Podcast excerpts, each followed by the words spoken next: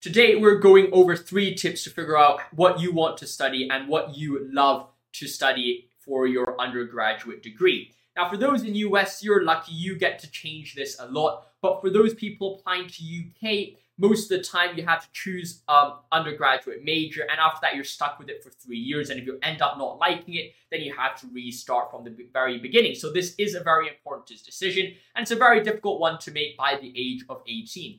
As a result, I've compiled three tips which have been very useful for me and useful for my friends to allow them to choose their subjects or majors with the best knowledge possible and also most likely be able to discover what they actually really, really love, what makes you tick. That is something which can be achieved via following these three tips. So you would want to learn and listen to the end of this video. Now, the first tip that I have is to meet new people. And this is very important to me and has helped me a lot. Let me tell you a story about my time in Central Park. Around three years ago, I had the great privilege to go to Columbia Summer School and I went fishing in Central Park every single day. I was fishing in Central Park from 4 p.m. after the classes ended to like 7 and sometimes to 9 p.m. at night. I mean, it probably wasn't the best for the safety aspect of sides of things, but it really was an eye-opening experience, and I was able to meet so, so, so many people, ranging from racists to to doctors to airplane pilots to people who work with the UN, just all these crazy people in the middle of New York and Central Park. Some of them were waiting for a flight later that afternoon. Some of them were just getting out of a meeting and I will be fishing and then they'll come up to talk to me or I'll go up to talk to them. They're sitting down on a bench and we'll just chat about life. We will chat about our cultures. I met some people from Israel. I met some people from Mexico, all around the world basically. And by interacting with them, learning about their lives, learning about their jobs, I was able to understand more about what it means to be a pilot, what it means to work with the UN on a political level, what it means to work in technology in Silicon Valley. And I was able to learn so many different things, which would allow me to say, well, do I really want to do that job? Because very quickly you know that, well, it's so interesting to talk to an airplane pilot, it's so interesting to talk to someone who's working with the UN.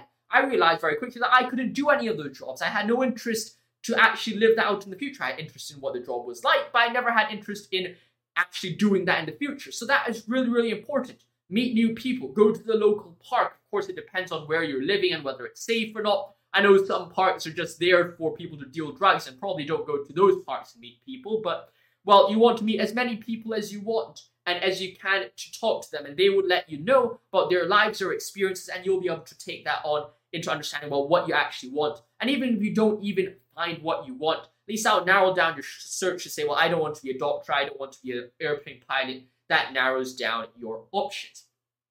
Second thing you want to do is visit new places, and that ties in very quickly or very close to meet new people.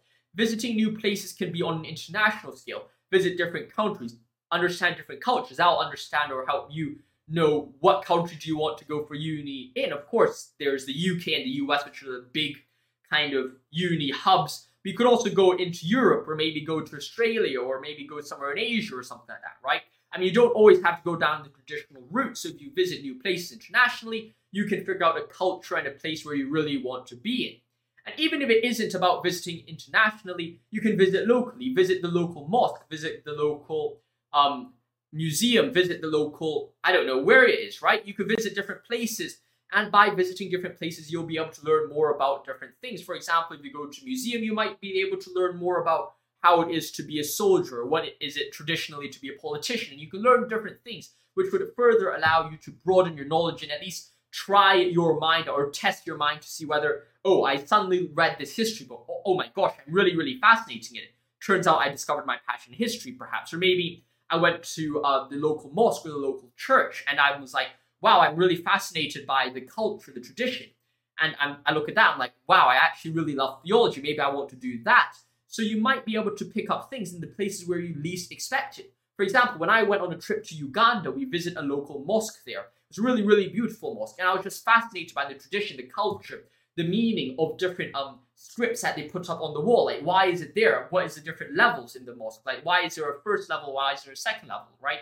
And there's different floors and the different kind of the structure of the mosque. And it was just really, really beautiful, and and that helped me in understanding well I actually really, really love theology. I really, really love learning more about different religions, different cultures, and especially through their belief systems, their theology, perhaps. And And that's one of the things which is very important is to just visit new places. You never know where or how you're going to figure out your passion, but that might be the way. And if you don't visit it, well, you're never going to know, and that's going to be a real shame because, mind you, you're going to have to make that decision by 18 if you're going to the UK.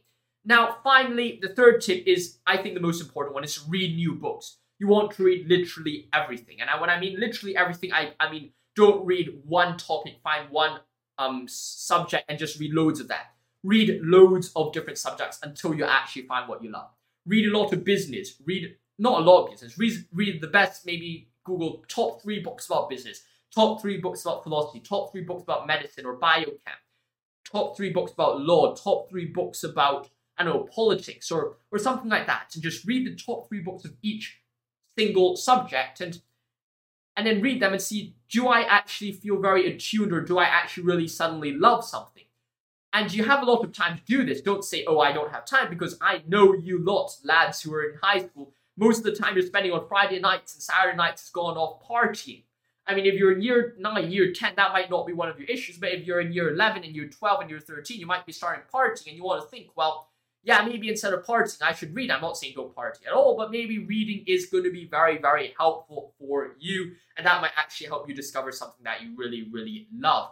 So I hope you've enjoyed this video. It's three tips in order for you to discover your passion. Of course, it's more complex than this. It's not a, it's not kind of like a, do these three things and you're going to immediately find your passion. But by doing these three things, the chance of you finding the passion is just immensely increased, and that's what allowed me and a lot of my friends to really discover what they wanted to do in uni. Hope you enjoyed this. Of course, like always, let me know your comments in the description below. If you enjoyed this video and want more of these videos, then of course hit the like button. It really means a lot to me and shows your appreciation. Finally, if you're interested in more tips about exams and Oxford, then of course I will put it in the card here so you guys can check out that playlist up here. Stay safe, my friends. See you soon. Thanks for watching and goodbye. I'll see you next